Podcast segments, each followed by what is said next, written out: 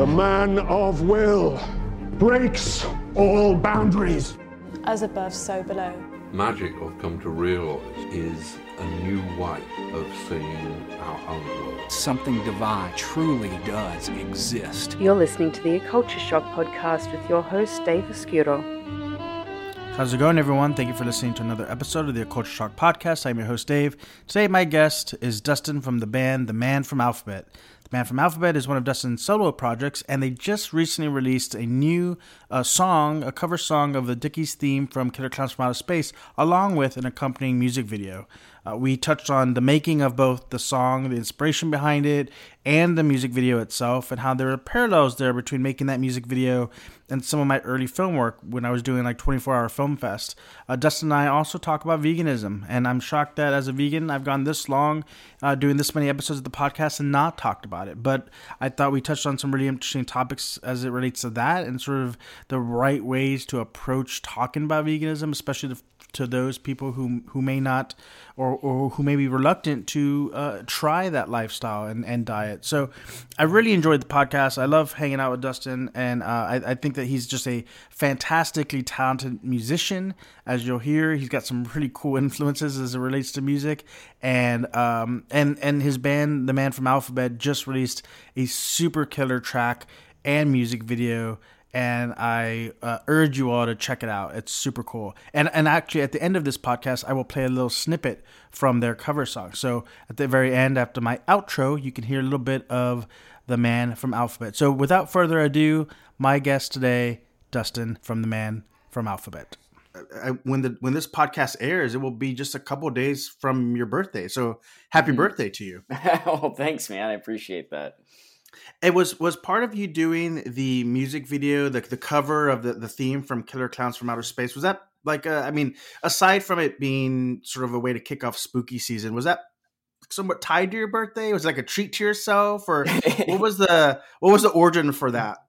Yeah, I mean, it was it was kind of a lot of things, actually. It was like, this is something I've wanted to do for so many years, and so I I, I just kind of figured like, I need to set a goal and a deadline instead of just being like, oh, someday that would be cool. And, right. you know, and then I sort of did kind of like you said, I sort of pieced together like, whoa, this would actually be so perfect to release on my birthday, because, you know, it, typically I might be able to like post something and be like, hey, it's my birthday, check out what I did, you know, mm-hmm. but also just that, that it ties into Halloween season, because this, you know, last year, I listened to Halloween play playlists all through October. So I was like, man, yeah. it'd be so cool to actually be on one of these. You know, I've been playing music for like twenty-five years, and I love Halloween and I love music. So like, I should, I should write some stuff that would, could go there, you know?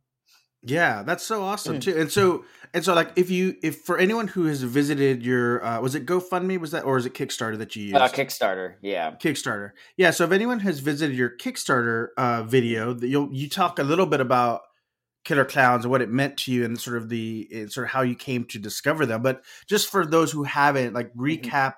how you came across this really seminal and weird and amazing horror flick. Yeah. So, To to the best of my recollection, um, I was kind of just like channel surfing when I was a little kid. I was probably, I don't know, six or something like that. Because I think that movie came out direct to cable and direct to V H S in nineteen eighty-eight, um, mm. which I would have been about six. So I came across the scene uh, where the clown Slim is making shadow puppets, and then he, mm-hmm. one of and then the shadow turns into like, kind of like a T-Rex looking monster and eats all these people. And I just remember being absolutely terrified by it. Like, it was so scary to me. And, and I remember it kind of like haunting me for a while. And then, um, you know, I didn't know what that movie was. And when I asked people about it, you know, kind of throughout my life, like, no one seemed to have any idea what I was talking about. And then when I was in high school, probably around eighteen years old, seventeen or eighteen, um, I worked at Hollywood Video, which I'm sure some people remember, but it's basically a video yep, rental store. yeah. It was it was like the uh, the Pepsi to Blockbuster's Coke. Yeah, yeah, that's a that's a great way to put it. Except they made us wear like these like fake ass tuxedos that, there. Oh, like we had to wear, those. yeah, we, we had to wear like a bow tie and this like, uh, yeah, tuxedo shirt and these vest with like a million colors on it, kind of to look like ushers at a movie theater. I think that was their idea. Uh, okay, um, I, get, I get the gimmick. Yeah. So anyway, uh, you know, I was telling one of my coworkers about that movie, and he knew exactly what I was talking about. He's like, "That's Killer Klowns from Outer Space," and I was like, "Okay, sweet. Where is it? I want to go rent it right now." He's like, "Yeah, we don't, we don't have it. Like that's that movie was at least at that time was way too obscure." Um, you know, because this would have been like about mm, probably two thousand, ninety-nine, two thousand, something like that. So anyway, right. So I was just too obscure. Uh, of a title for us to have. So I special ordered it on V H S tape and got it. And I was just like, oh my God, this movie is awesome. it's, you know, it's it's so strange. It's, it's just, and it's a good combination of uh, obviously the makeup or the, the mask effects, the makeup effects. Yeah. Obviously very cool. But, but like the scene that you first came across, the shadow puppet scene, we've obviously seen animation in movies before and, you know, various things, but, but that was, that's like an iconic scene for you to stumble upon of like all the scenes in the yeah. movie that you could have found, right? That's the one that's like this really cool hybrid of not only the cool practical effects, but this, this sort of stop motion-y mm-hmm. animation thing that's happening in the background. That's, that's a, that's a cool idea that you've not really seen since then. Yeah, I mean, not really. It's like I, that's. I think that's what I, you know, there's a lot of things I really like about that movie, but I, I feel like a lot of it is just uh, is is it, it. The whole movie is just like one practical effect gag after another, and yeah, um, I really appreciate that, and I, I kind of like, you know, that the the movie just sort of hits a sweet spot for me because I like things that are like spooky and kind of weird and stuff, but I'm also just like a really silly comedic person, you know, like, you know, Weird Al is one of my favorite artists of all time. yeah, yeah, yeah. That gives you an idea of like my sense of humor is just like pure silliness. So that movie just sort of is like, oh, it's dark and creepy and kind of scary, but it's also just like wacky. yeah. And I, I feel like we, what I call weird horror is, um, is starting to make a little bit of a comeback in some ways. Like if you if you think of a movie like Mandy, it's different tonally, but equally mm. awkward and weird and bizarre, and I and I and like or like Tusk, which would be maybe a little bit more close in some ways to the to the tone of Killer Klowns, in that it's very bombastic and strange, not afraid to go probably beyond the limits of yeah. scariness, you know. But that in ridiculous. itself. Yeah, exactly. But that in itself kind of makes it scary. Oh, I was going to say, I actually haven't seen either of those movies. Oh, you you definitely should. I mean, it's, it's just about, I've got like a pen and paper. I was like, maybe I should just write those down. Mandy and what was the other one? Uh, Tusk. Tu- oh, I've heard of that. I've heard of that one. That's Kevin been... Smith. Yeah. Oh, that's right. That's why I know it from. I've, I've, I've like got, I mean, I'm a Kevin Smith fan and I've, you know, been on his I M D B a million times. Yeah, that's where yeah. I know that one from. No, it's oh, it's cool. great because it it's such a weird story that basically they were doing a pod, him and his his podcasting partner were doing a podcast, Hi, and they came across some sort of Craigslist article or or some Canadian version of Craigslist talking about a uh, room for rent in a house, and the only condition was that you had to dress up like a walrus for this for this what? older guy. This is yeah, real? I, I think it was real. Yeah, if I remember correctly. Uh, oh or you know, look, I don't know. Let me put it this way. I don't know if it was real, but the art, the listing was real, whether or not it was meant to be a gag or, or whatever, or just some right. weird kink. I don't know. But as you can imagine in their, in their inebriated state, they found this just to be super hilarious. And they started riffing and they got this idea for this horror movie that was sort of centered around this ad. And they put it to a vote for their listeners. Like, and, and they said, go on Twitter and, and hashtag yes walrus or no walrus. and and if enough people vote yes walrus, we'll make this weird movie. Oh and, my god. That's and brilliant. People did, and they and they made this this very bizarre uh flick with a, a weird combination of humor and um and practical effects, which to me oh. again slightly tonally different than than uh Killer Klowns, but but in if there was a section at a movie store at a Hollywood rental, they, they would be in the same. They, weird, yeah, weird they'd be horror. in the same spot. oh my exactly. god! Okay, I actually have like a list of um uh, of movies to watch, like in October, I always like to just yeah. watch spooky spooky movies. I'm like more of like a spooky, silly kind of horror movie than I am like a slasher mm-hmm. like stuff. Yeah, you know, like I, I'm really into like stuff like like Beetlejuice and stuff like that. You know what I mean? Like more Tim Burton. yeah, yeah, stuff that's more like spooky than it is terrifying. If that makes sense. Not it makes perfect I, sense. I do enjoy the other ones, but I can't like. I can't watch the other stuff by myself. yeah. yeah. Yeah. I, it's funny because I, I really appreciate good gore effects. Um, but I don't like gore porn. Like I'm not, right. I'm not like a host. I'm not into Hostel or a, a Human Centipede or those kind of more grotesque about as far like the torture the, stuff. Yeah. Yeah, exactly. Like this, I never got into the Saw movies like those. I mean, I know a lot of people really love them and, and, uh, you know, God bless them, but I, I like, practical effects like in the sense of like The Thing, you mm-hmm. know, or um or even if we're looking for like a, a a silly horror movie, uh I I didn't love it the first time I watched it, but since I've seen it and I've rewatched it, I've really grown to like Tim Burton's Dark Shadow movie. It's oh, very I silly. I never saw that actually. Yeah. So so were you a fan of the original series? I never saw that either. Okay, so the original series I got some homework. Like, yeah. Yeah, I know. This, okay. this is a good thing I'm, we're right, doing this. I'm literally writing this down, Dark Shadows. So, yeah, so watch Dark Shadows, both the Tim Burton movie and the, the series is long running. So it was basically a horror soap opera. So it was oh, a so it was like formatted like a soap opera, but black and white for most of its run. And it centered around a vampire who who comes back into the seventies. And and he he is interacting with his relatives, his his ancestors, right, in the modern era. And at some point, they introduce witches and they introduce werewolves. And but the original series was incredibly low budget, like almost mm. Ed Woodian low budget. And so, what, it what was, era is the original series from? I think it came out in the seventies or late sixties, oh, perhaps. Okay, cool, cool. Yeah, yeah. So right around that time, that like Addams Family and um, oh, the Munsters and. Kind of in that realm. And so, but this was really low budget and, um, and it was obviously like a soap opera. So they're really only like in three rooms at any given time. So it's kind of unintentionally funny. Like you'll mm-hmm. have moments where there'll be a boom in the shot, you know, on oh, the series. Man. But they're like, yeah, we don't have time to cut that out. Exactly. Yeah, so when, so when Tim Burton remade it, uh, he, re- he leaned very heavily into that silliness and like that, um, fish out of water sort of thing that he does so well. It's fun. It's if you go into it expecting like Sleepy Horror, uh, Sleepy Hollow, mm-hmm. it's not quite so serious. But if you're if you're going in there looking for more fun, like like spooky comedy, like it's great. It's a great flick to watch.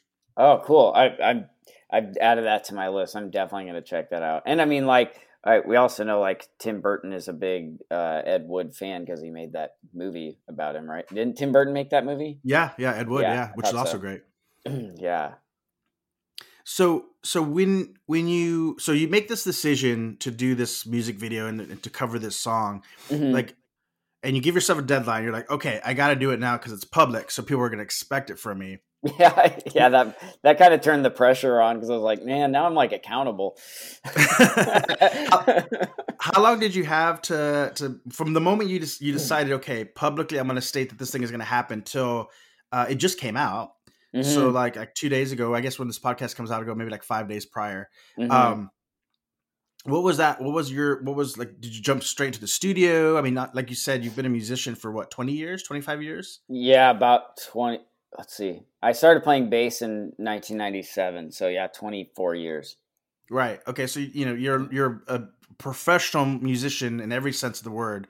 Um, well, do thanks. you, yeah, I mean, you're, you're extraordinarily talented as someone who played bass, um, poorly in, in like, in like the Jerry, I went to the Jerry only school of bass playing, you know what I'm saying? Where like I played two notes.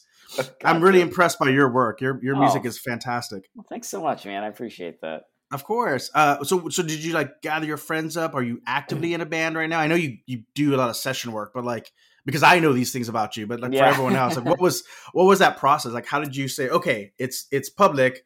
Now I got to go actually do it. Yeah. So I basically made the decision to start pursuing this back in June.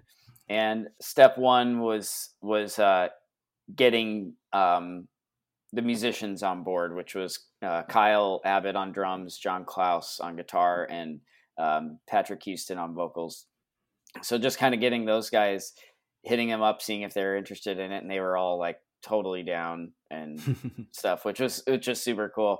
Um, so uh, yeah, that was step one, and I I actually didn't think I was going to launch a Kickstarter until I kind of started adding up all my costs, and I was like, whew, buddy, uh, yeah, this is, this, you know, some, and I'm like, well, you know, and I kind of bounce the idea off people, because I, I, I do feel kind of uncomfortable, like, asking for money, you know, so I was sure. like, do I really want to do a Kickstarter thing? But I was just like, you know what, plenty of people do these things, and uh, pl- plenty of people who have, uh, are already successful and stuff, that I'm like, well, you know, I, I guess there's no harm in doing it, and people are only going to give money to it if it's something that they're interested in. So, you know, yeah, so and, I decided and, to launch it like several months into the process. Like, I, so I actually probably should have started it way earlier, the the Kickstarter part. So, uh, so yeah, I launched it like a little late. So yeah.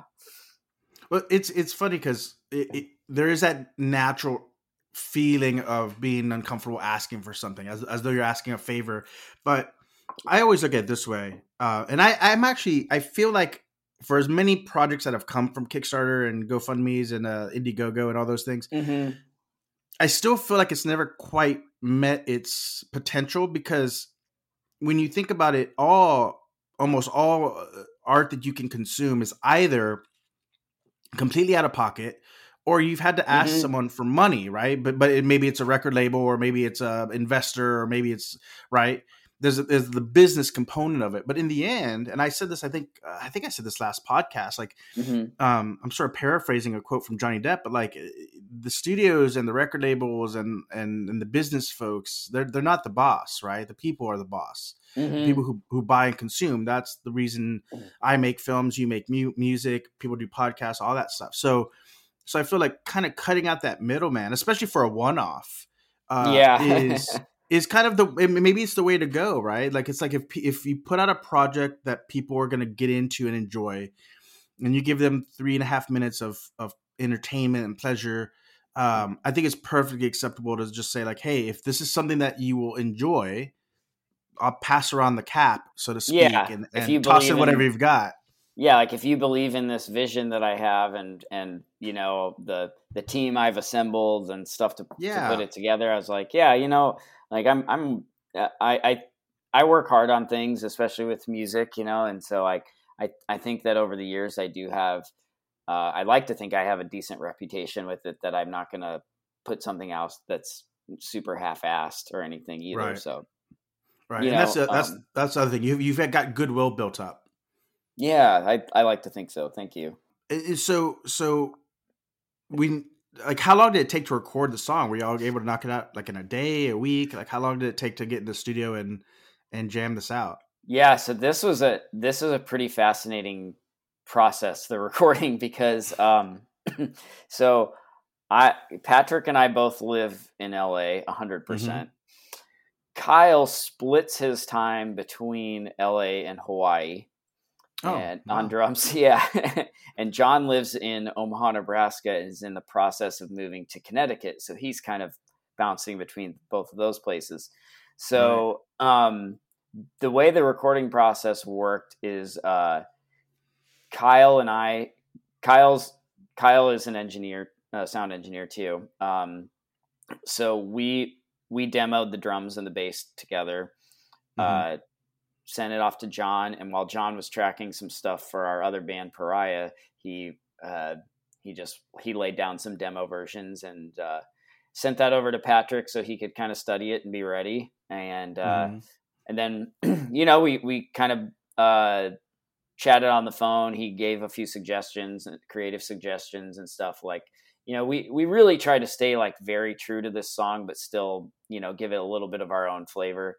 Um, yeah. You know, so he suggested like, you know, we should have sort of a, in the outro, we should have like a kind of a halftime, not, not quite like a hardcore metal breakdown, but just a halftime part where it kind of like opens up more and we have some more air and, and breathe in it. Cause the song is like a go, go, go quite a bit. Right. Um, and he's like, you know, man, this is like, this is like your, your project, your thing. Like you should have a little, there's a little space for, you know, a bass lead in there. So like the, mm-hmm. after the guitar solo, uh, you know, going into the, the third verse, you know, there's, it's not like some crazy flashy solo, but he's like, you know, do something tasteful and cool. Like on the bass, it's your thing. You should, you should show off a little bit. And I'm like, yeah, yeah. all right. If you're going to twist my arm. so, uh, so anyway, yeah. So that's kind of how we did that part. And then, um, you know, once, once we got some feedback, Kyle and I tracked our stuff here. Um, John tracked his stuff in, in Omaha and, uh, and Patrick tracked his stuff here. So it was, it's all recorded separately. We've actually never played this song together as a, as like a unit, which is so bizarre.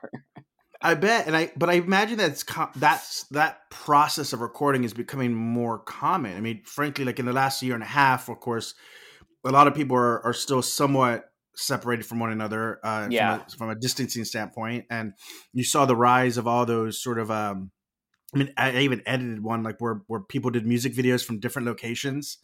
you know, everyone, everyone recorded their part and it just got all sliced together. So it, it would feel like that's becoming more common, or a more common way of, of the recording process, especially with everyone being so busy and potentially across the globe. Yeah. I think it has, has become very common. In fact, you know, Kyle is like a, is mostly a session guy. So, um, uh, or I shouldn't say mostly, he does a lot of session work. And I think the vast majority of it is is stuff online. He has a pretty um, good reputation on, like, he's got a YouTube channel that's pretty popular for his drumming um, that he's been doing for like ten years. And so I think that that mm-hmm.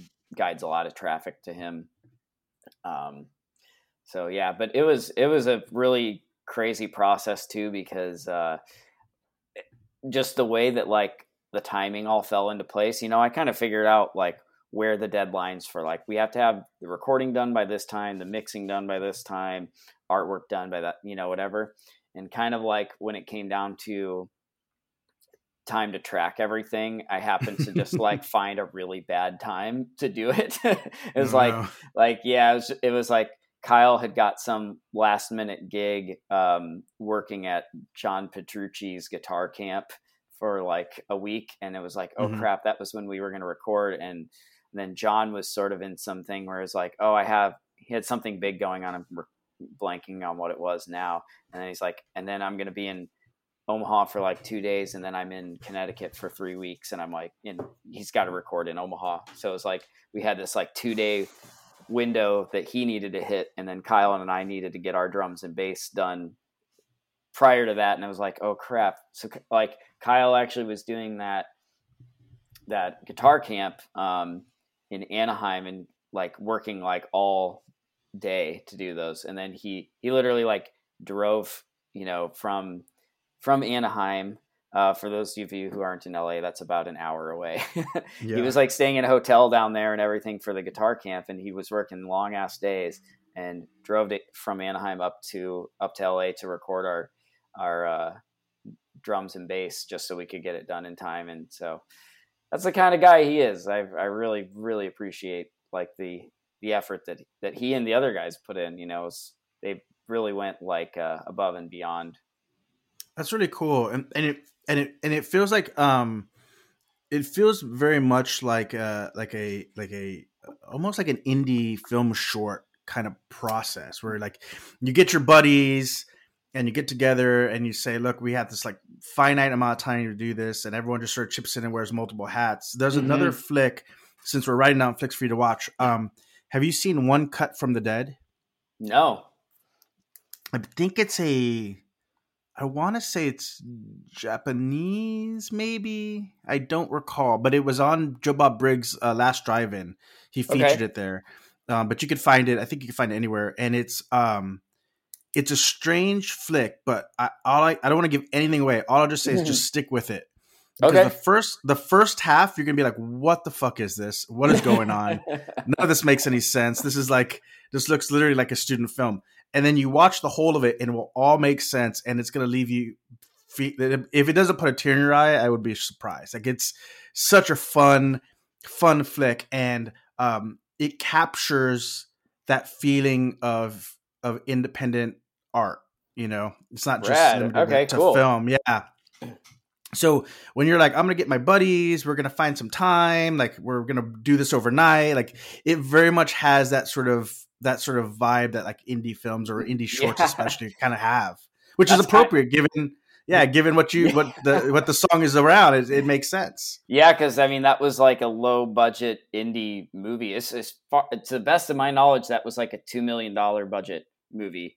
Um, yeah. Which is, is very low in the movie world. You know, yes, it is. Even now, even now, yeah, even now.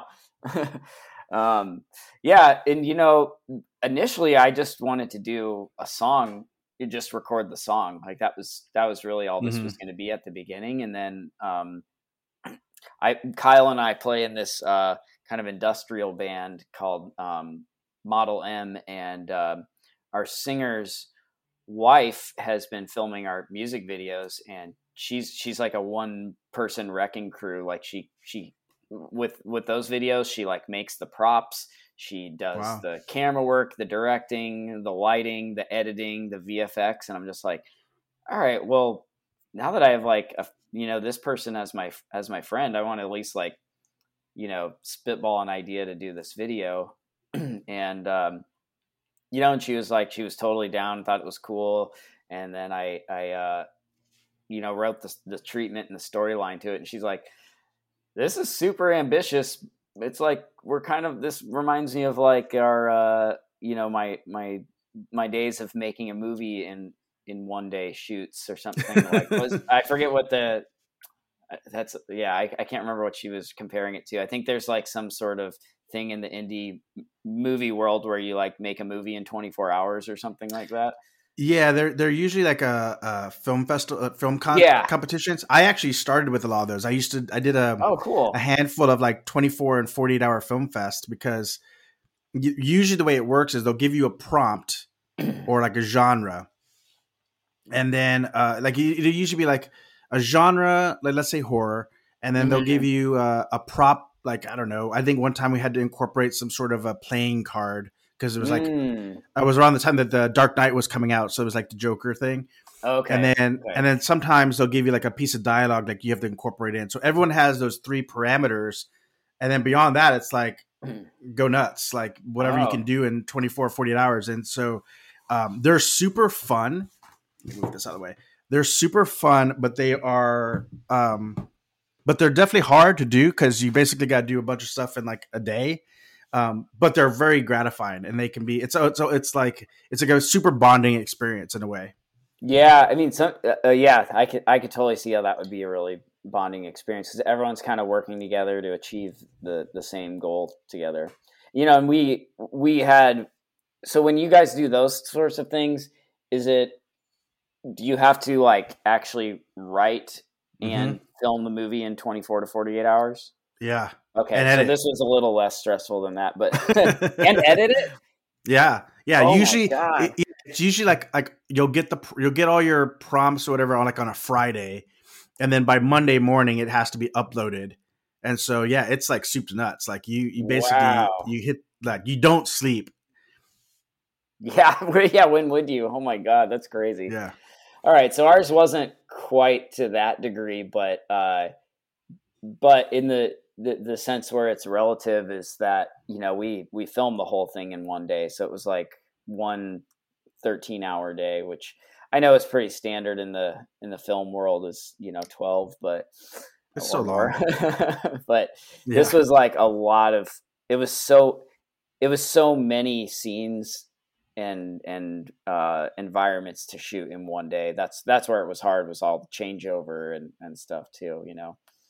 Right, right. And doing this it's, with almost no staff. It was like I w- like you know, I was I was helping Nina on top of obviously performing kind of a, you know, she she was doing the majority of the directing. I w- I had some ideas and stuff too, so I was kind of um, you know, throwing ideas in there, but also like taking care of the props and the costumes and wardrobe and all that stuff. So it was just like it, it was it was a really hard day for me, but but I'm so happy with how it all turned out, you know.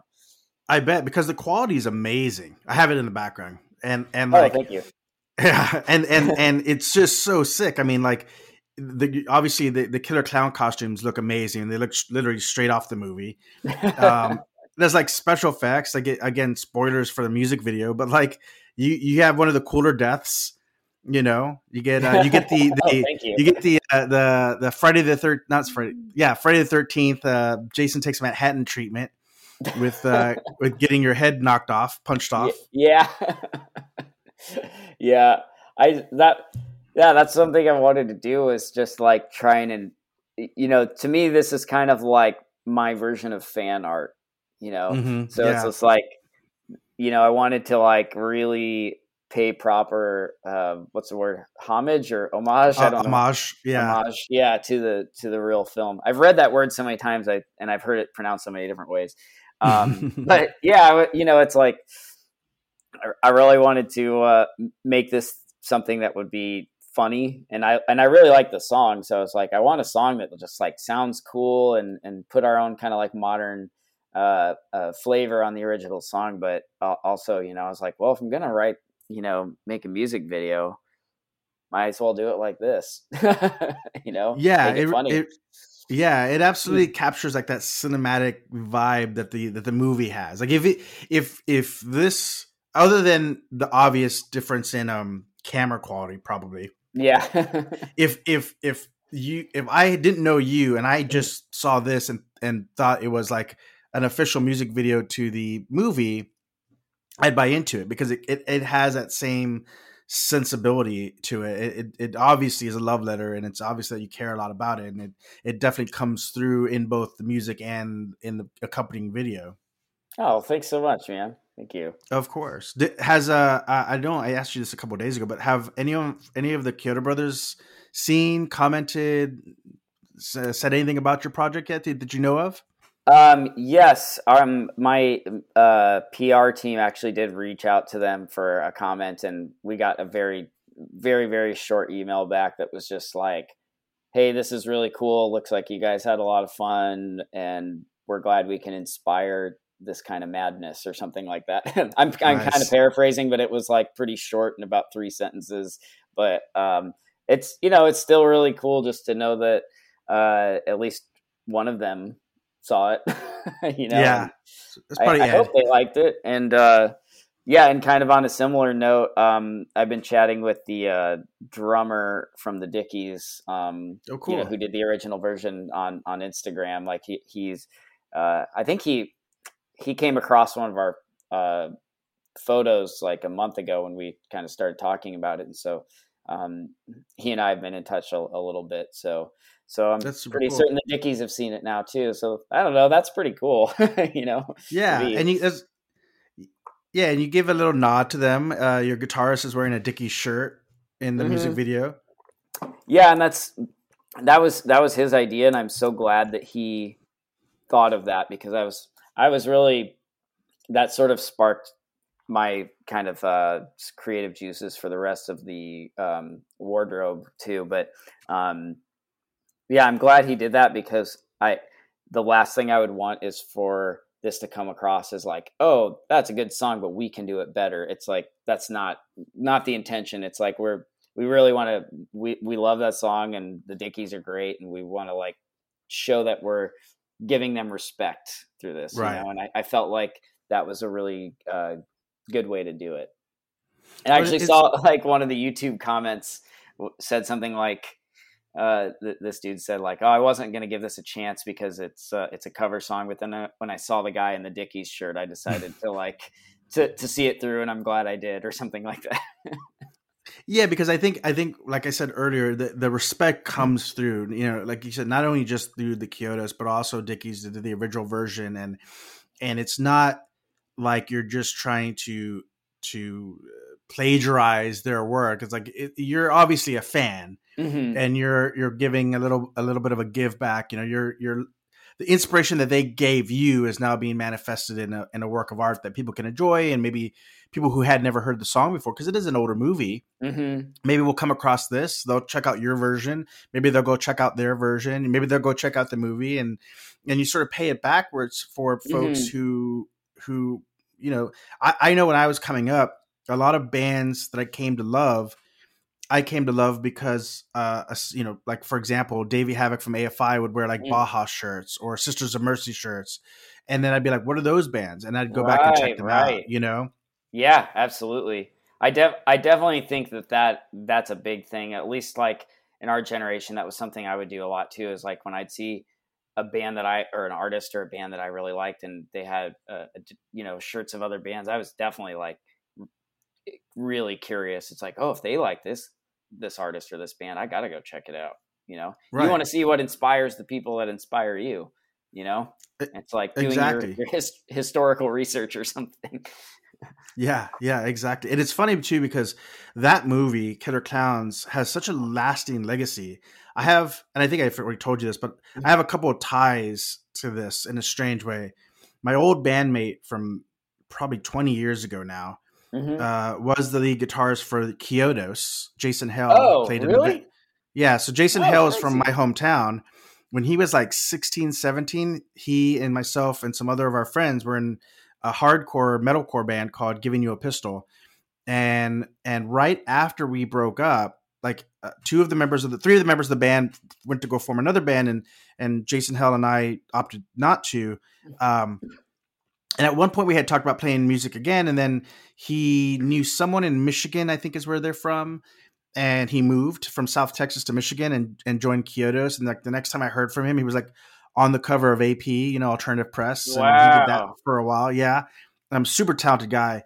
And then, and then I actually worked with the Kyoto Brothers um, on a Disney stop motion thing. And they were the, the, the fabrication house, and we worked oh, out of their wow. old, Yeah, we worked out of their old studio in Burbank, and it was super cool because um, they're all great guys. Ed and Steven and Charlie are the nicest guys ever, and uh, super professional, super like you could just tell that they've been doing this a long time, so they know mm-hmm. their shit, but they're also like very humble about it at the same time. And um, and they had in their in the, their old office, I don't, they've moved since then, but in their old office, mm-hmm. they used to have like a little meeting room, like a boardroom kind of thing. Mm-hmm. And um, in in the display cases, they had like some of the heads from Killer Klowns. They had like oh, maybe wow. a couple of marionettes from Team America Team and like America. yeah, various other stop motion stuff that they had done. Uh, so it was so cool to be able to sit there and like see, like they had tentacles coming out of the ceiling, like, you know, just just to spruce the place up. And then yeah. Whoa, and and cool. like, stop motion is, is my favorite thing to work on because um, it's it's a slow, tedious process, but the environment is super fun because it's a bunch of nerds, right? It's like yeah. everyone's just yeah. talking about Green Lantern, like on their lunch breaks, and you know, movie. I mean, just it's like it's just like nerd heaven, and and it was a blast working in that environment. So for one reason or another, even though I I always liked the movie since I was young, mm-hmm. somehow or another, I kept getting ties to it, and now this is like yeah, a third tie, you know. There's yeah, something there. The the band Kyotos that your that your buddy is in, I think they were originally called the Kyotos Brothers. I think the band they were, was, yeah, and then they changed it, right? Yeah, yes, yeah. So I think right right after, because I think they were the Kyoto Brothers before Jason joined, and sometime afterward they changed it to just Kyotos, and then I think a few years ago he, I don't know if he's retired or if he just left the band to go back. back to Texas, but I think he'd stepped away from music a bit. Gotcha. Yeah. You know, it, it's interesting too, because uh, kind of back to like, you know, John wearing the Dickies shirt, that inspired me. I was like, oh, I should get something like a Kyoto, something that's going to like give a nod to the Kyotos Brothers. Right. And so I mm-hmm. thought about getting a, a Kyotos sh- shirt, and oh, nice. I was like, no, that might be too obvious. Cause I also don't, I don't like, I didn't want to like have us all have band t-shirts on either. You know, that, that starts right. to just like, I think visually doesn't look good if every single person's got a band shirt on. It's kind of just, uh, it's kind of like too messy visually to me. So, so what, uh, so I don't know if you noticed the shirt that I had on, but that's like a pretty, pretty obscure Kyotos Brothers reference. Really? Um, yeah. Did you ever see, um, Weird Al's movie, U H F? Oh God, years and years ago. Yeah. Uh, one of my favorite movies. It's so funny. It's very, it's super slapsticky. Like it's like, I mean, it's like the Naked Gun style of humor. You know? yeah. Like yeah, yeah. really silly. And I, I love it. And like I said, I'm a huge Weird Al fan, and um, I mean, one of my earliest memories in my life is going to see U H F in the movie theater when I was a little kid. That's cool. I think I watched yeah. at home. That's cool. You got to see it in theater. Yeah, I I remember it. I think it came out in, I think it was eighty-eight or eighty-nine or something like that. I was a little kid, but, um, and uh, the first time I met Weird Al, I told him that too. I was like, hey, you know, one of the earliest memories I have is seeing that in the theater. And he's like, wow, you know, because I'm like in my thirties, and he's just like, Jesus. uh, but anyway, so the end of that of U H F, there's this scene where this character named Milo is like, hey, I'm gonna, you know, my work here is done, I'm gonna go back to my home planet. Weird Al's kind of like, uh what, okay, whatever. And then, you know, everyone sort of walks away, and then the guy's like face animates and turns into some weird alien, and he flies away. And that, and the Kyoto Brothers did that uh animation. Very cool. Yeah, it's like, you know, they did like, I th- also thought about getting a Large Marge shirt because, you know, they famously yeah. animated Large Marge.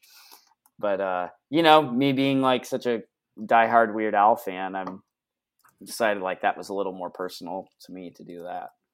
Yeah, best of both worlds. I've actually also had the in in a tangential tangential way.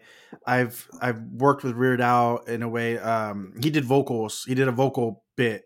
No, actually, he was live action, too. He was on a Annoying Orange. I don't remember. I think it was a Christmas episode. Oh. We had we had Weird Al come in and like and like Alice Cooper. I think I think this was all for the Christmas episode, if I remember correctly. Oh, so yeah, kinda, that sounds awesome. Yeah, it was it was really That's fun. And he was uh, the Annoying Orange. The Annoying it was Orange. On Cartoon Network, and I think it was the Christmas episode, if I remember correctly. Mm, okay, cool. I think they were only like eleven minute or fifteen minute episodes. They weren't long. Um, He's great. He's a good. He's I, and sometimes he's one of those those those guys that you'll just see around L A sometimes, just randomly, and you're like, "Oh, that's Weird Al. Oh, cool. He's getting tacos. Me too." Right on.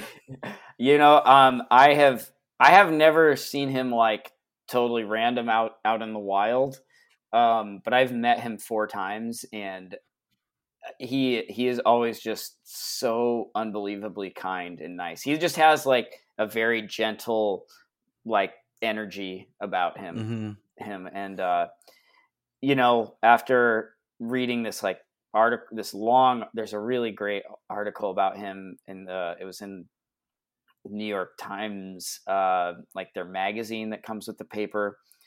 Okay. God, probably about a year and a half ago, where the, this this journalist basically followed him around, went on tour with him, and like really did like a deep dive into like what Weird Al is like. And he, you know, it's just, that just makes me admire him even further, because I'm like, not only is he like hilarious and he's a good entertainer, but he's just like, seems like he cares about what he's doing so much. He's so talented, but he's just genuinely like a really, really, really kind person, and like yeah. very, um, um, what's the right word? Uh, um, That's cool. God, why that this word is on the tip of my tongue and it's pissing me off. I can't.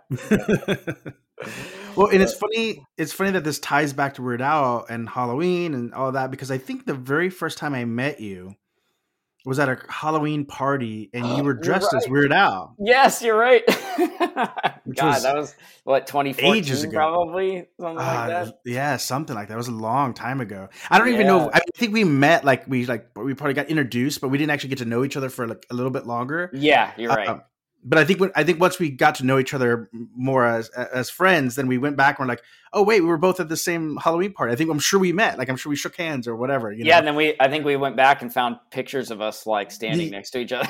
Yeah, exactly. So it all ties in. Weird Al. You know what they need to do? That there's the long-standing um, push to make a Killer Klowns sequel. I mean, when I worked with the Kyoto Brothers, they were talking about it back in twenty eleven. I'm sure they've been at it since the first movie came out. I don't know what the issue is. I don't know if it's a rights thing. I think M G M owns it or something. I believe that's the issue.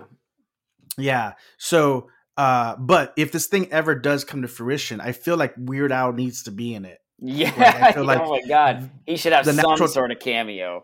Yeah. He's like, he's got to be like the, maybe he's some sort of space commander, or he's like, uh, he's from their alien planet. I don't know exactly, but like, it feels like we need to tie it. We need to bridge these worlds. There's too many, like, you know, tethers to to each yeah. thing, and then and then I think you need to be on the soundtrack, and I think oh that's my God, that would be a produce that would be it. A and that dream come true, man. We'll bring the world together. God, that would be awesome. Or maybe the clowns show up at a Weird Al concert or something like that. And that would Weird be Al, fun. Maybe Weird Al's the one that like figures out that you have to hit them in the nose to explode it or something. Yeah, yeah, yeah. yeah, yeah. He throw he throws his uh um uh oh shit, what's the instrument he plays? The uh, the accordion. Accordion, yes. He throws yeah. the accordion at their nose and explodes them. It feels yeah, like that would be great. Or maybe maybe he just he just compresses the accordion and he lets one end go and it like shoots out all wacky. Yeah, oh, and, like, that would be awesome! It explodes and like confetti flies everywhere. Yeah, yeah. Ex- or and then the, the crowd just thinks it's part of the show, you know. I would like to see if it maybe he like has gives like each end of the accordion to like one of his bandmates and then he gets back in it like a slingshot from oh, you know something like, like Wile E. Coyote would have done and then he blasts into the clowns or something. That'd be funny. He needs like the kicking legs too, like, like as he goes, like just kicking his legs like super sped up or something yeah. to that effect. Oh, the I, word I, just, I was thinking of was wholesome. Wholesome, yes. He's a very yes. he's a very wholesome person overall. See, and that's why yeah. he, it would be it would be funny if somehow. He he just knows like he, there's like this back history between Weird Al and the Killer Klowns and like he he knows how to take them out but like no one knows how and it's never yeah. explained and maybe it's left for like another day, you know, maybe, maybe his experience into, in his other movies it's tied into U H F where yeah. he went went with uh with the uh, Milo back to his home planet after he flew away and turned into the alien that the Kyoto Brothers did and maybe maybe Weird Al's got some insight on the clowns. Yeah, maybe there's like this intergalactic war that's been happening between the planets or, you know, whatever space adventures they had after the movie ends. You never yeah, know. Yeah, because those things do. both happened in nineteen eighty-eight-ish. Right. So it's like right. a lot has happened in the last thirty-one, thirty-three years. Exactly. It could be it could be like the, the Killer Klowns extended universe or mm-hmm. cinematic universe or something. Yeah.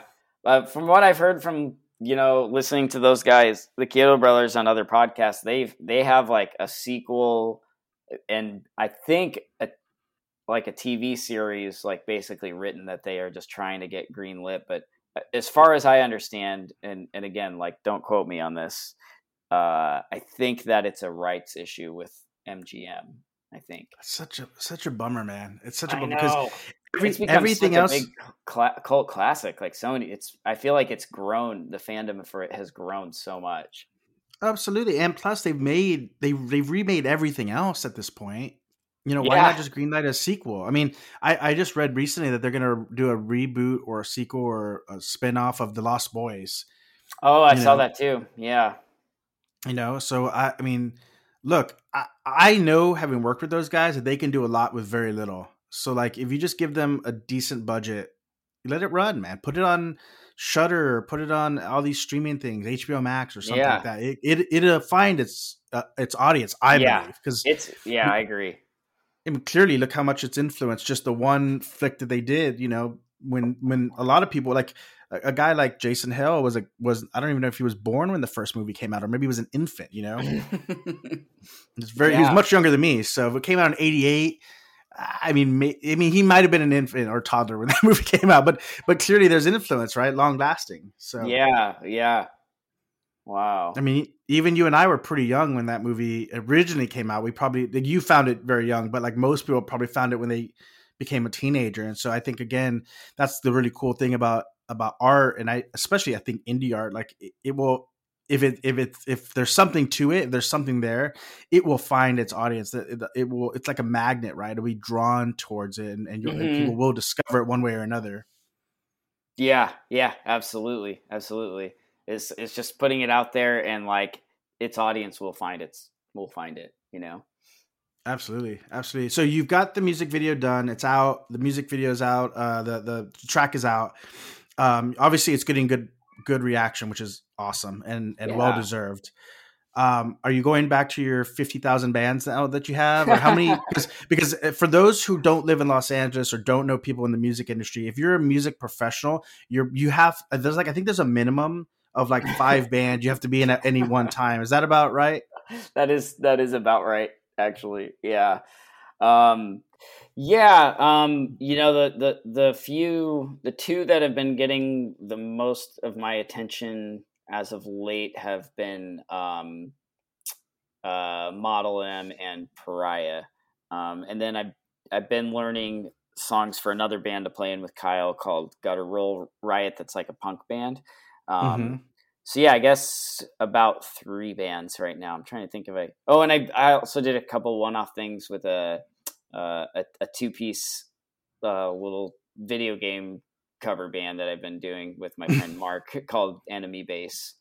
Um, nice. So yeah, so I've got, I guess those four projects and, and uh, the Man from Alphabet doing the Killer Klowns stuff. So yeah. Yeah. But, and I was yeah. going to say, and, and occasionally you day play with other bands here and there as it, mm-hmm. as it comes up, uh, which, yeah. which probably without saying too much has probably somewhat prepared you for this Killer Klowns uh, music video where you, where you played in, in full uh, regalia, clown regalia. Yeah. Yeah, man. It's been, uh, Uh, yeah, I've, I've certainly had a, enough experience just uh, goofing around and, and stuff to be able to, to play like that. um, Basically blindfolded. Yeah, yeah, yeah. It's it's tricky. Um, yeah, but um, you know, uh, kind of uh, as far as like the stuff I'm probably like most e- excited about right now is um, you know pr- my my band Pariah that has um, John who played guitar on the Killer Klowns track. Um, Pariah just hit like our twenty year anniversary as a band. So we started wow. in two thousand one, you know, and we, we've been pretty inactive since I moved to L A ten years ago. We've, we've done like two shows in Omaha since then. We kind of like, you know, when we, we went on like an indefinite hiatus in like two thousand ten mm-hmm. and, uh, you know, we were kind of just like, we're never really going to split up because we really like making music together.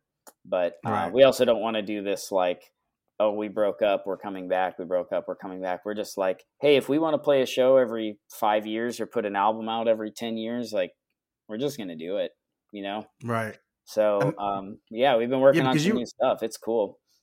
That's awesome. Because I, I think when I met you, you were mm-hmm. during your hiatus, mm-hmm. um, but that was the band that you had started with your mates like many years prior in Omaha, like you mentioned. And then And then uh, I think I remember when y'all had talked about getting back together, or not, I guess not getting back together, but re being active again as a band. What, if I remember, like what kind of music is Pariah? Like it's like hardcore-ish, right? If I remember correctly, or metal-ish? Yeah. So we were, you know, we really started in like the the, the tech metal, tech metal, metalcore stuff, you know? Mm-hmm. Um, I mean, I would say we started more as a metalcore band, and then we we kind of started getting more technical and lumped in with a lot of the uh, the prog and tech bands. Like um you know most people, at least back in you know most of our, our reviews and stuff, would be like, oh, this band has, is reminiscent of like Between the Buried and Me and Dillinger Escape Plan and and yeah. Red Chord and and Unearth, you know um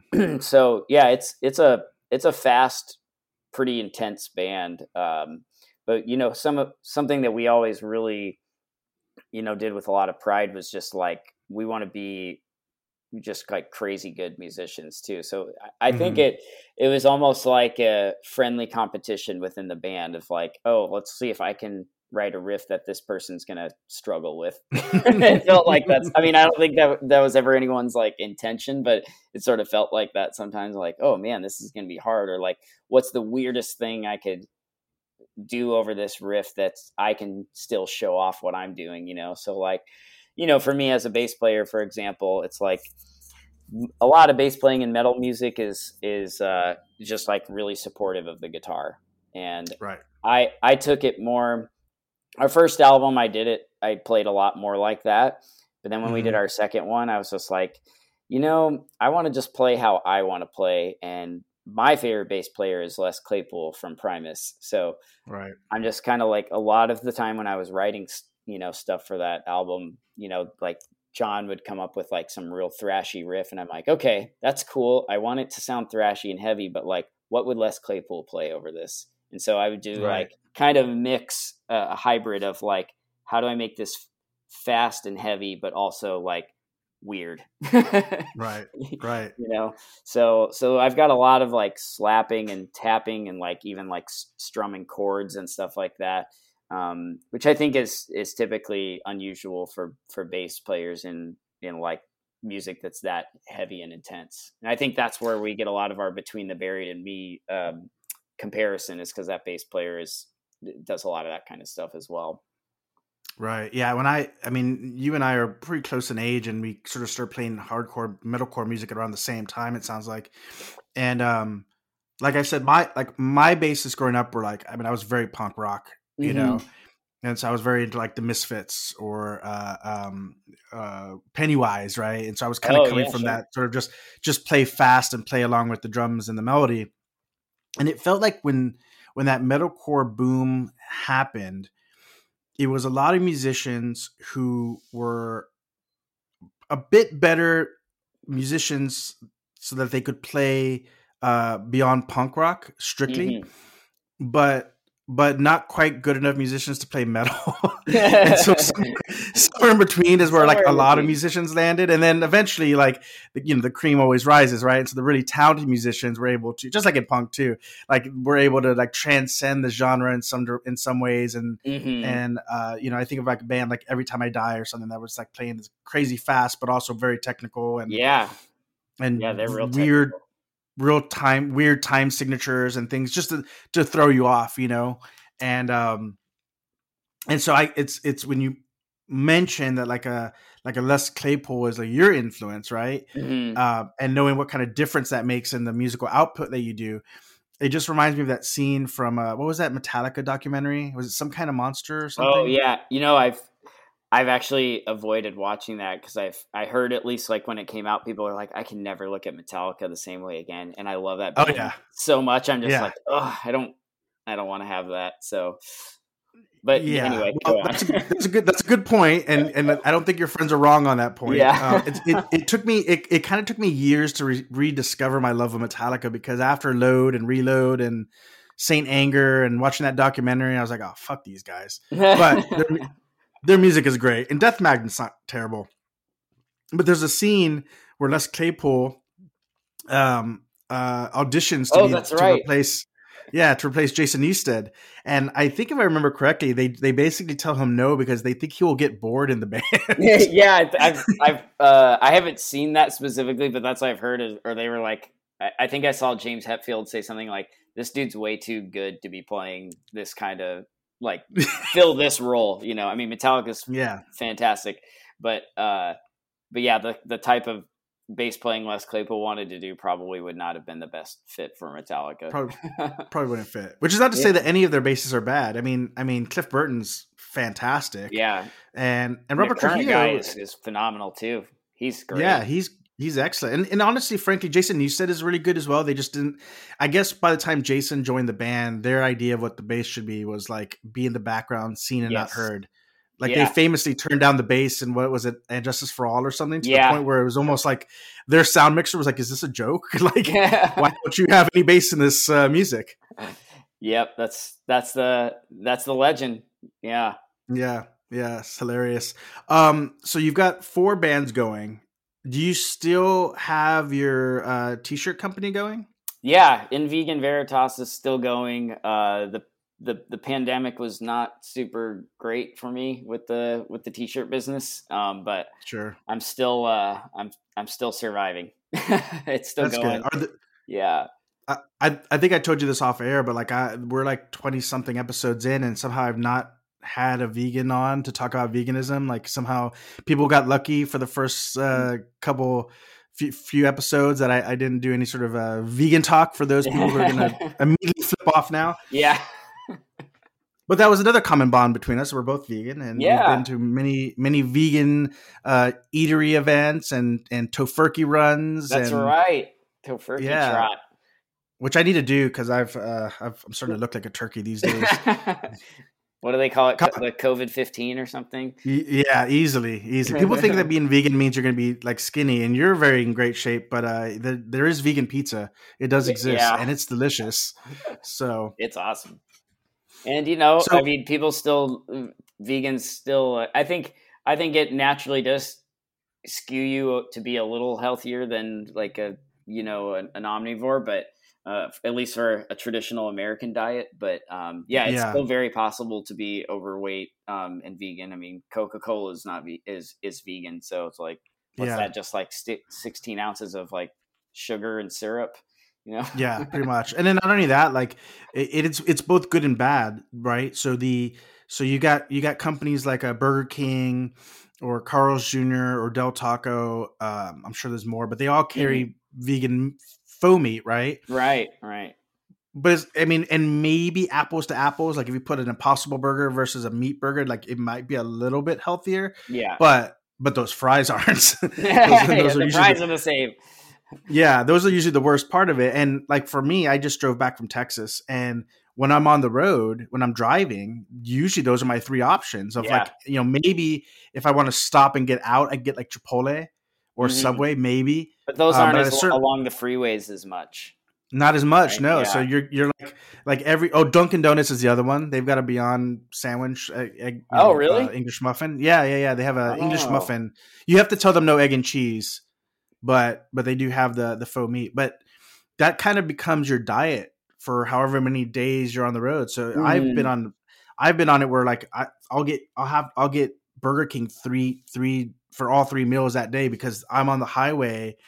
And that's really all there is. Right. Um, and then you're just sitting healthy. in your car all day too. You're exactly. not walking around right. or anything. You're just like, well, I'm going to get this junk food and then I'm going to sit. Yeah. And then after you eat the junk food, you, you want to sit because it feels heavy. But it's it's, it's a far, far cry from when I first went vegan, which was there was nothing. We had tofu. And maybe soy milk, maybe. If you What, uh, what year it. was that, like when you first started? Oh, man. I was trying to think about that. I think I was nineteen. Oh, wow. So, so this, is, this is like in the nineties or early two thousands, huh? Early two thousands, yeah, yeah. Okay. So so I was basically, I've told, I don't know if I've told on this podcast, but like I always think it's important for me to tell this story because it's slightly embarrassing for me now, but I think it's really good because a lot of people go through this. So I was meat-free from, I believe, the age of nineteen through like twenty-six, twenty-seven, I mm-hmm. think something in that range. It was, it was like seven or eight years. Uh, most of that was vegan. A couple of them were vegetarian on either end. And then I went back to eating meat in my late twenties. And I think that happens to a lot of people who, who are very passionate when they're young, right? They're very punk rock and mm-hmm. rebellious. And then they get older and they get start getting hit over the head with this sense of, um, well, you got to start fitting in, right? You got to mm-hmm. stop being the, the person that everyone has to cater their, you know, eating habits around because you can't or don't eat the majority of what's available, right? Mm-hmm. And so for about five or six years, I went back to eating meat um, and got really, really ill. Like I, oh, really? I, yeah, like I, I found that I was immediately lactose intolerant. So even when I went back to eating meat, I didn't eat hardly any dairy. Um, at some point I became allergic to red meat. Like I couldn't eat, I mean, it literally physically make me nauseous. I'd get sick. Wow. Um, like, so toward the end, I could only eat a little bit of chicken and a little bit of fish. And, and I was almost back to being veg- at least vegetarian. Mm-hmm. And, and then, um, and then so at a certain point, I just started asking myself, like, why am I, A, why did I go back to eating meat? I love e- be eating vegan. Like I love eating that way. Mm-hmm. And clearly my body is telling me that this this shit's bad for me. Yeah. And and I and it's, it's probably like been limiting s- you on how much you can have. Your body's like, you can only have yeah. this much of chicken, as you said, you know. Right. It's like, why? Why do I even care that much, right? So so uh, when I first went vegan, I I think I did a year of being vegetarian first. I think it's been six or seven years now since I've been back to being vegan, and I just did it right away. It was just like, I just flipped a switch. I was like, okay, I'm vegan now again. And, and, uh, and, and I say this all because I, I feel like there's a lot of people and, and it, it, it's somewhat in the industry, I think as well, but there's this sort of sense that like, if you stop being vegetarian or vegan for whatever reason, that you can never go back to being it. Yeah. You know, like you're, you're like, you'll be a poser or whatever if you do it, or, and, or people will judge you. And I, and I, I just think that like, if I call those my dark years, right? I'm like, I'm very ashamed of that, but I also want to try to use it to inspire folks that if you've tried to go vegetarian or vegan and for whatever reasons you, you didn't, you didn't hold, you didn't stick it out. There's nothing wrong with like jumping back on the train. If, if it's still something that you're passionate about, because uh, in the end, despite of what anyone else, their, their opinions might be of you, mm-hmm. you, um, you're going to do a lot of good if you decide to return to that lifestyle. Yeah, absolutely. And I think, I think you even being open about that, that also helps people because it's, it's, uh, it's relatable. You know, a lot, yeah. a lot of people can relate to that of like, oh, I, I, I fell back into it. And, you know, like you said, like then they can, if they hear like, oh yeah, it's okay to, to jump back into it. You don't have to feel like, oh, the vegan community will never accept me again or, or whatever, you know? Yeah. It's, it's fine. We welcome it. Yeah. We welcome you back. Yeah.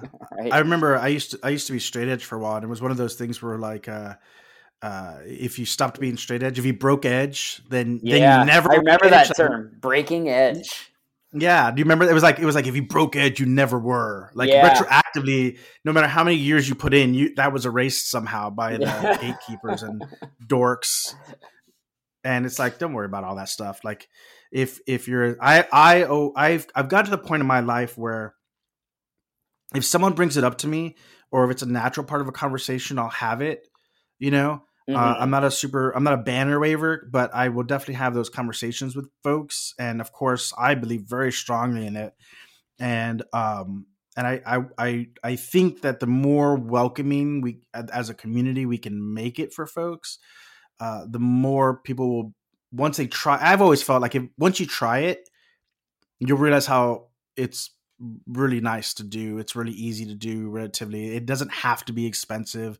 All the things you read online about why you can't go vegan, like most that's bullshit. You can mm-hmm. certainly do it. And once you kind of give it an, uh, an honest go, most people I know, even people who still eat meat, like most people are like, oh, I, I prefer to eat vegan or I eat vegan very yeah. often or whatever. Or like I eat Beyond Burgers several times a week instead of, you know, beef burgers.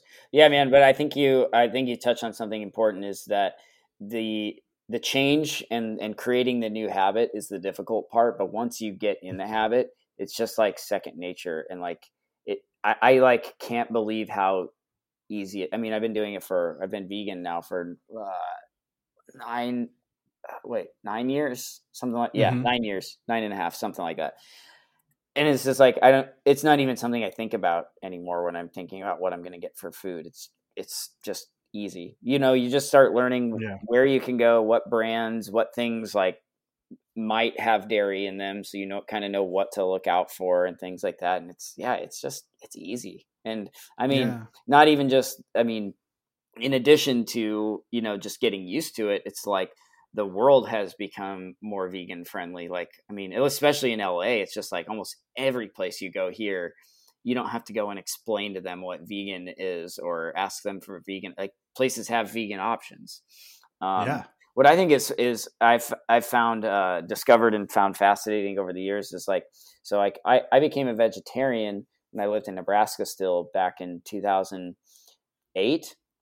Mm-hmm. And when I would go places and like, try and figure out a, ve- a vegetarian option, like w- waiters and waitresses were just confused, just like, what? You don't eat any yeah. meat, you know? And, and so I, I, uh, I have found that it was more difficult to be a vegetarian in two thousand eight than it is to be a vegan in twenty twenty-one, even in Nebraska. You know, like when I go back oh. there now and visit my family, it's like, any restaurant that has opened up in the last five years and like caters to a younger crowd, they have vegan options on their menu. And if I say, oh, I need something vegan, the the waiter's not like, what's that? What does that mean? You know, yeah. like you don't have to explain to them and have a whole d- debate about it. They're just like, oh yeah, the vegan options are going to be this and this. Cool. Thanks. Yeah. yeah, it's really cool. It's really cool. Like that, that explanation part was always so hard back in the days. I mean, you, you talk back when I went first vegetarian or vegan, like I was in South Texas, uh, which I could always get rice and beans. That's always my fallback. Right? Yeah. If there's Mexican food somewhere, generally speaking, rice and beans are good to go. Uh, potatoes, you know, you could always get that. But, but even then it used to be like, oh, can I just have a, a you know, rice, bean and potato taco, uh, or they call them burritos out here. Mm-hmm. And then, and then, and then like, cool. And you want cheese? I'm like, no, no, no cheese. And like, you don't want cheese? I'm like, no, definitely don't want cheese. I, I will, I will have a bad reaction all over yeah. your restaurant. If you give me cheese, just, just no cheese. And then they look at me like I'm, or at least back then, certainly it was like, like you have a third eye growing out of your yeah. forehead.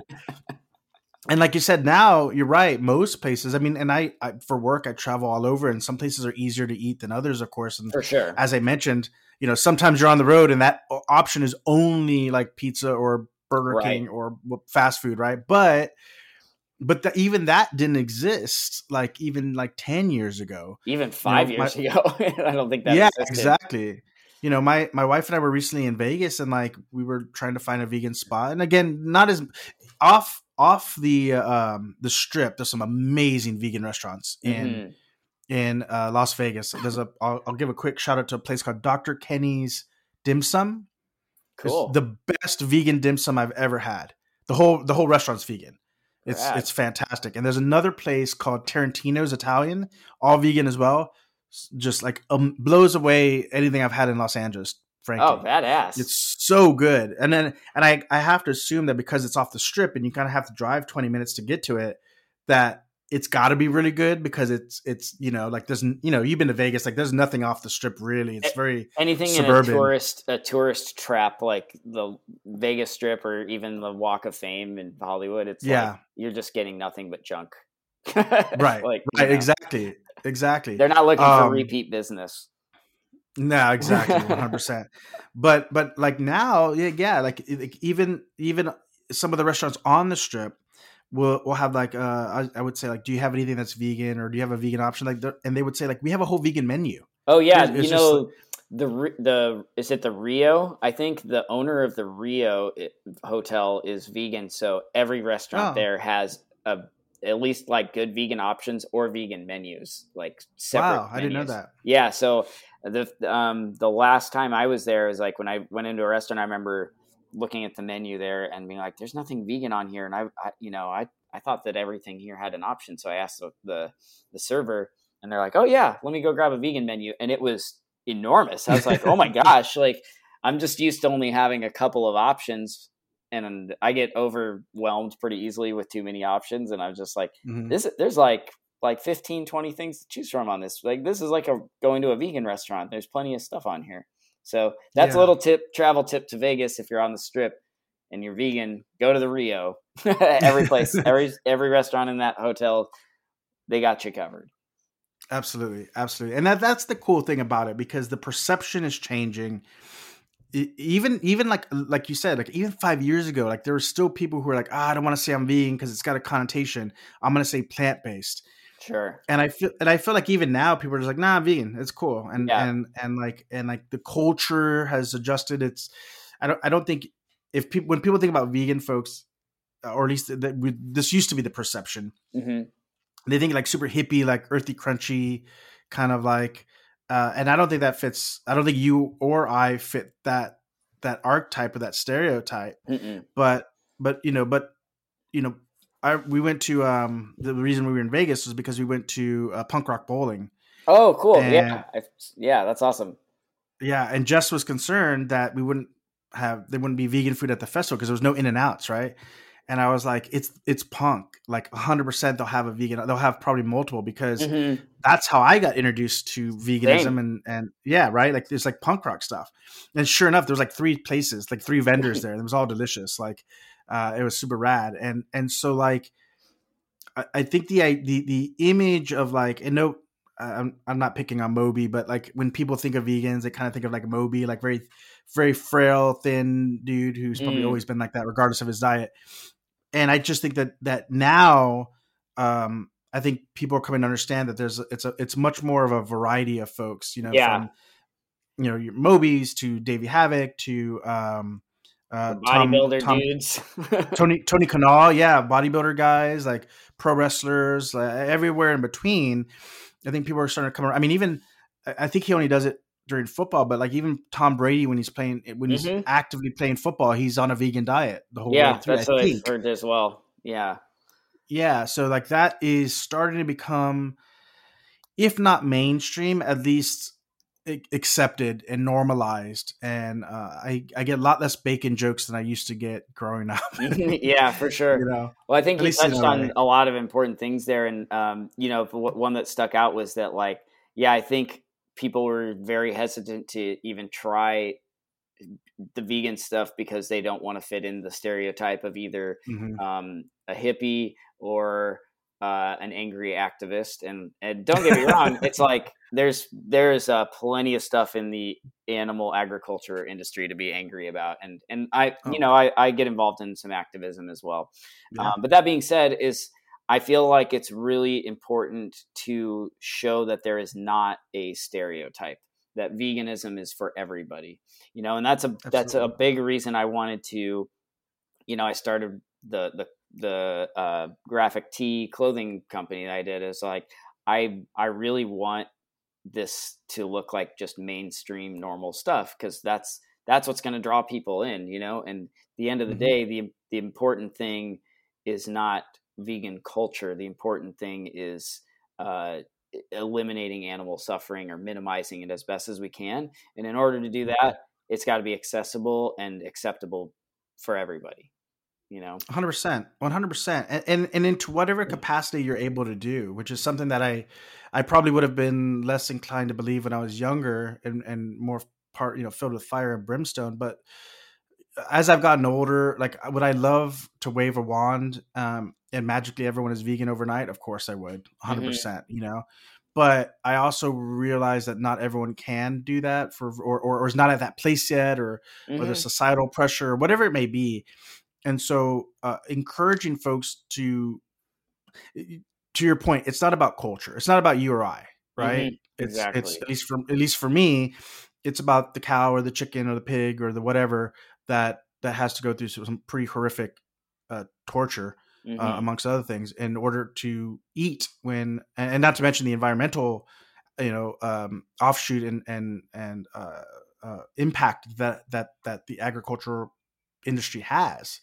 Um, so I don't care. I mean, I, in in the end, I'd rather you be meatless Monday only, right, than eat meat every day a week. Yeah, exactly. And, and if, I would say any effort yeah. is better than none. You know, and and typically, once people start doing something like a meatless Monday, they just, they incorporate it more and more. And, you know, everybody, not everyone's going to do it overnight too. You know, it's, it's uh, important to realize everyone's different and, uh, you know, goes at their own pace. You know, I, I didn't go vegan right away. I was, uh, I was pescatarian for about five years and then I, mm-hmm. you know, made, made the switch and, you know, it's been great for me. And, but, you know, other people, it's like they're better at, um, you know, going from one to the to the next thing really quick. But other people, it's gradual. And, uh, you know, it's like I'm I'm I'm a big proponent of like, yeah, you know, someone says, oh, yeah, I don't drink milk anymore. I get almond milk. I'm just like, dude, that's awesome. Yeah, because that's yeah. man. I mean, if everybody in the world just drank almond milk and we don't have cows for dairy anymore, that would be incredible. So, I mean, any sort of progress we're making, I, I applaud it. Yeah. And not only that, even, even progress within, you know, vegan food or, or, or non-animal food is cool. Cause like, you know, there's obviously the taste increase that's gotten better over time, right? Like soy milk mm-hmm. is, I rarely drink soy milk now, nothing against Silk or anything like that. Cause I, cause I kind of came up with that as an, as an adult, but, but, you know, there's, there's almonds do take up a lot of water. And so now sure. we've started moving into like oat milk, oat milk and like, yeah, the coconut milk. And there's all these, even within, even within what's, what's, uh, you know, sort of marketed as vegan food, there's been, there's been, we're finding new ways to be more sustainable. Yeah. Um, you yeah. know, I'd, I'd love for more food to move away from palm oil and, uh, and uh, what was the other one? There's another thing that's like, it's not animal product, but it, it definitely contributes a lot to like deforestation and things of that nature. Okay. But like, but like we're moving in that direction. And so like, I think that the progress is the most important part. You know, it's not about ego. It's really about trying to just do the best you can with the resources that you have. And I think one of the things that is very prevalent online is this sort of purity test that everyone must pass. Like mm-hmm. you must be the perfect vegan or you must be the perfect this or the perfect that. And there, there, we, we're not allowing room for our brothers and sisters to be fallible. And of course we all are. Right. Right. Right. And so that's, that's why I think it's really important. And that's why I think it's really cool with like your, your clothing line that you do. And like, you, they're fun. They're not like beat you over the head. Like, right. you and know, it's not like, yeah. Yeah, and that kind of like even kind of drawing back to earlier is like that's a lot of my style and my sense of humor is just like, you know, I think these what I kind of hope with these, you know, shirts is that not only, you know, because a lot of them are parodies, it, it makes you kind of blend in, like maybe go in under the radar of like your vegan. Mm-hmm. Cause like I would wear my, you know, I have the Nirvana parody. Yeah. I wore that to sh- to work at my my old job all the time, and there'd be people that I worked with for like a year that are like, I just realized that that's not a Nirvana shirt, and I'm like, yeah, it's like kind of kind of covert, you know. Um, yeah. But also, I think that when I think humor is, you know, the best icebreaker. So, mm-hmm. you know, if you have a, a shirt that's like kind of clever and maybe make, give someone like a chuckle or like, oh, that's cool. It's like that. It's like a Nirvana shirt, but it looks, it's got bananas for eyes. It's like, oh, that's clever. That's funny. And then you can like have a more friendly conversation about veganism than it is like pointing a finger right away. And I'm not, yeah. I'm not slighting the types of clothing that is more, um, I'll say harsh for lack of a better word. Um, yeah, you know, like, cause I think that stuff's important too. Cause I mean, sometimes the message has to be harsh, but you know, I, the way I always kind of approach it with those, with either of those shirts is like knowing that if you're wearing something that says like vegan, regardless of if it's a harsh, harder mes- message or a comedic one, it's going to spark conversation. So you have to like, like when you're putting that shirt on for that day, you have to know that like someone's going to want to talk to you about it. Cause typically it does happen. There's a quote from a, a pro wrestler, Brian Danielson, that he was talking about wrestling. And he, and he was saying that um, really excellent professional wrestling will make a fan of, of anyone for wrestling, right? Like if any, if you could sit anyone down and have them watch really excellent professional wrestling, you're going to get a fan out of that, right? Because, because gotcha. The art form holds weight when it's done well. And I think that's the truth for like a veganism. Like if you, If you show people, if you open the door for people non in a non-judgmental way, and you allow people to walk in and taste the delicious food that's available, and and find out that they can live a lifestyle without necessarily fitting a stereotype or an archetype, mm-hmm. I th- I think that more often than not, you'll at least move people in that direction. Uh, if they don't if they don't jump in one hundred percent, because I just think that it the the quality of life that one can have being vegan speaks for itself. Yeah, and I think that's really important, and, and to kind of like piggyback on what you're saying, uh, piggyback, no pun intended. Um, you know, it's like consensually. Yeah, showing something, um, but you know, like I, I think it's like kind of leading by example too. You know, kind of what you said about the the analogy made of somebody seeing wrestling and it done really well. It's like, uh, and then they become a wrestling fan. It's like, be a good example of what a vegan can be. And so when someone says, oh, you're like, you function in the world like a normal person. You, you go the same places I go, you hang out in a lot of the same friends, you have like a similar lifestyle, and you're vegan. Like, like that's, to me, it's like a combination of leading by example. Um, and, and also like opening the door up for somebody, and uh, making yourself available for conversations too, I think is super important. Oh, one hundred percent, one hundred percent. And, um, and I think the work that you're doing helps with that. I think normalizing and, and like you said, using humor and comedy to sort of break the ice helps normalize uh, and change the, per- the perception that people have Of, of veganism. So that's really cool. I I, I love your shirts. I especially oh, thanks, I was just I was just thinking about the uh, the Lisa Simpson one the other day. I don't know why. I was just like, I fucking I never got that one. So uh, if you see an order for that, it's probably me. Oh, okay, um, awesome. Are you still doing Art Battle? Because you're you're person. I mean, for uh, people in L A typically have like fifteen projects that they're doing yeah. all at the same time. I don't know what it is about this town. It's not even all for money either. But are, do right. you still do Art Battle? Are you still involved in that? No, I'm not. Um, I, it's, uh, I, I was kind of, I was doing that as kind of a side thing while I was working at Two Bit Circus. Mm-hmm. And I, I kind of, I really found that I was just stretching myself too thin to do both of those. So, um, so I, I parted ways with Art Battle, and then, um, and then the pandemic hit pretty shortly after that anyway. So right. yeah, that's, that's what's been tough about the pandemic is that like, you know, at, at Two Bit Circus was where I worked full-time previously. Um, you know, my job was in events. My job was to get large groups of people into a place where everyone touches everything and gets close together. So, right. um, yeah, my job's not coming back anytime soon. And then, you know, my, my side jobs were Art Battle, which is event-based art. Right.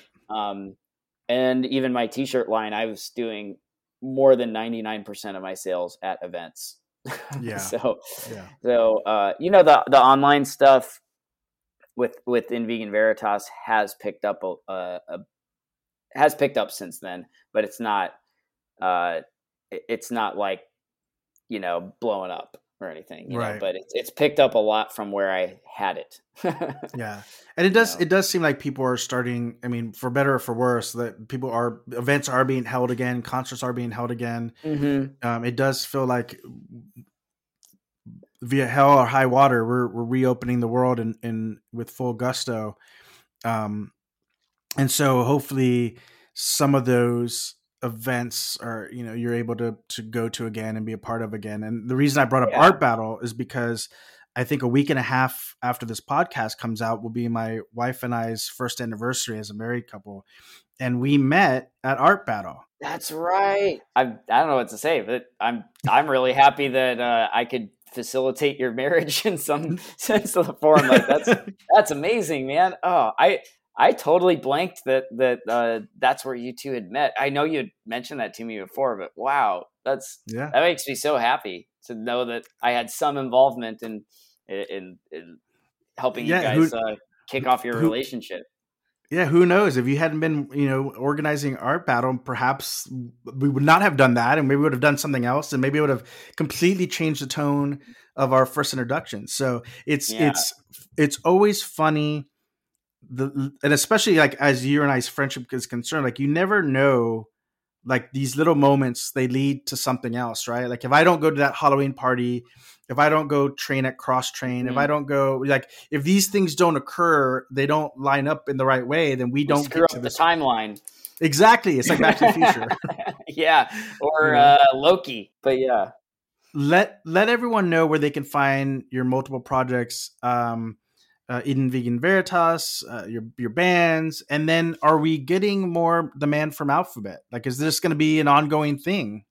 Yeah, great question. So, um, The Man from Alphabet, you know, I, I basically just like use that as, or I am using that as sort of like this random project. So when I want to do one-off things or maybe I, I whatever, um, it's just going to be kind of a random hodgepodge of of which musicians are right for which project. So I'm kind of treating it more like a collective than I am mm-hmm. like a band, you know, and I'll, I, I want to keep working a lot with the musicians I, I've got, but it's like, I want to also pull in other people as well right. and just make this sort of a fun thing we do together.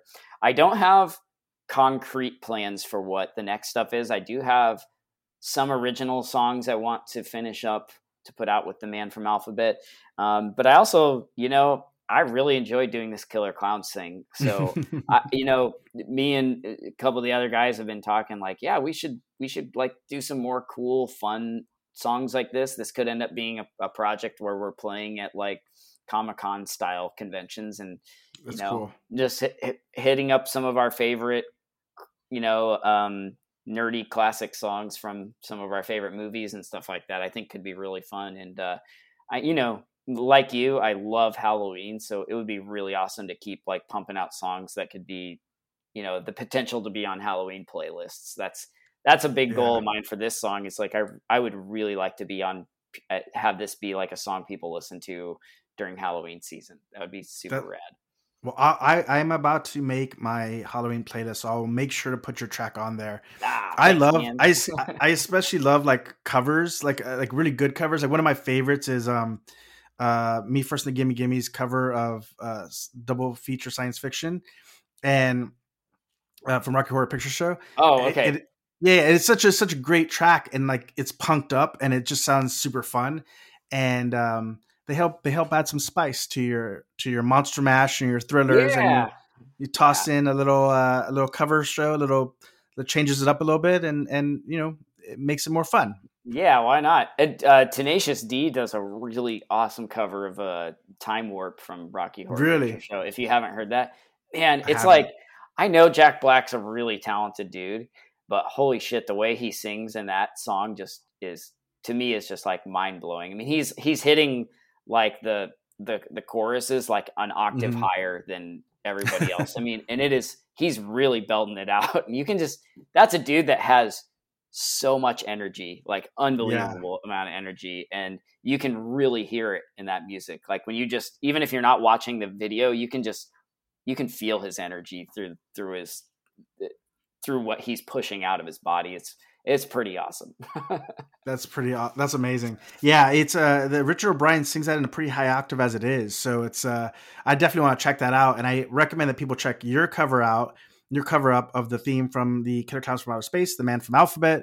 It's, I assume, available everywhere: Spotify, iTunes, yeah. all that jazz. It's on all the streaming services. Uh, the video's up on YouTube. You can find all the links on my website, which is the man from alphabet dot com. So you can find all my uh, social media links on there, all the streaming links, uh, merch, um, all that good stuff's going to be on there. Very cool. And if they're, if anyone's interested in buying um, one of your In Vegan Veritas shirts, is that also linked there? Or is there a separate website for that? Oh, that, yeah, that'd be a separate website. So it, uh, In Vegan Veritas is spelled I N V E G A N V E R I T A S. Wow, trying to do that in my head was... Uh, surprisingly difficult and embarrassing. in vegan veritas dot com. Um, and I, it's also the Instagram handle is in, at In Vegan Veritas. Um, so yeah, we've got, got all the cool stuff on there. It's uh, very cool. Yeah. Awesome, man. Well, listen, I, thank you for coming on the show. I strongly recommend people check out all your work because you're incredibly talented. And I think, as we've highlighted, an incredibly busy person doing all kinds of cool shit. Um, but it's all excellent. All of it's really rad. And like, I just timed out so well because I, I knew that for October, um, I wanted to sort of gear the show a little closer towards like spooky stuff, and then mm-hmm. this sort of lined out as much of our uh, as much of our friendship has done. It's just sort of all aligned in, in ways yeah. just organically. So so thank you for all the work that you do. And for anyone listening, check out Dustin's stuff. It's excellent. It's all really rad. I think what I'll do, I normally put classical music as for the outro, but I think for this show, I'll do a little clip from y'all's cover. Oh, I uh, love so that. that. Yeah, so that people can get a little listen to it. And then uh, if, if on Twitter or what have you, if y'all follow me on Twitter, I'll, I'll put the link to the video and all that. Because it's it's super fun and it's rad. And especially hearing how y'all did it, uh, it's just it's so appropriate for the subject matter. So uh, kudos to you. Gold rings on you. I, I think it's uh, so rad. And, and I appreciate you coming on and, and sharing all of the process and, and chatting with us and sharing a little bit about veganism. We snuck it in after about yeah. an hour in, so people got to yeah, finish it now. Yeah, man. So, wow. Thank you so much for all the, the kind words you just said. That was, uh, that was really nice. I'm very flattered. Um, and yeah, thanks again for, for having me and giving me the time, the airtime on your show. Like I, re- I really appreciate it, man. I'd like to thank Dustin once again for sharing his time with us and talking about his inspirations behind such a cool cover track. It's really fun. And as we kick off spooky season, what better way to do so than we're talking about passionate projects. And last week we had uh, Lana talking about her short films. And this week we have Dustin talking about his inspiration for doing this music video and cover. And I, I, I've said it before, I'm sure this is an old hat now for you all listening. Uh, I'm a big fan of indie art and indie projects, and I love supporting that stuff because it's kind of my roots.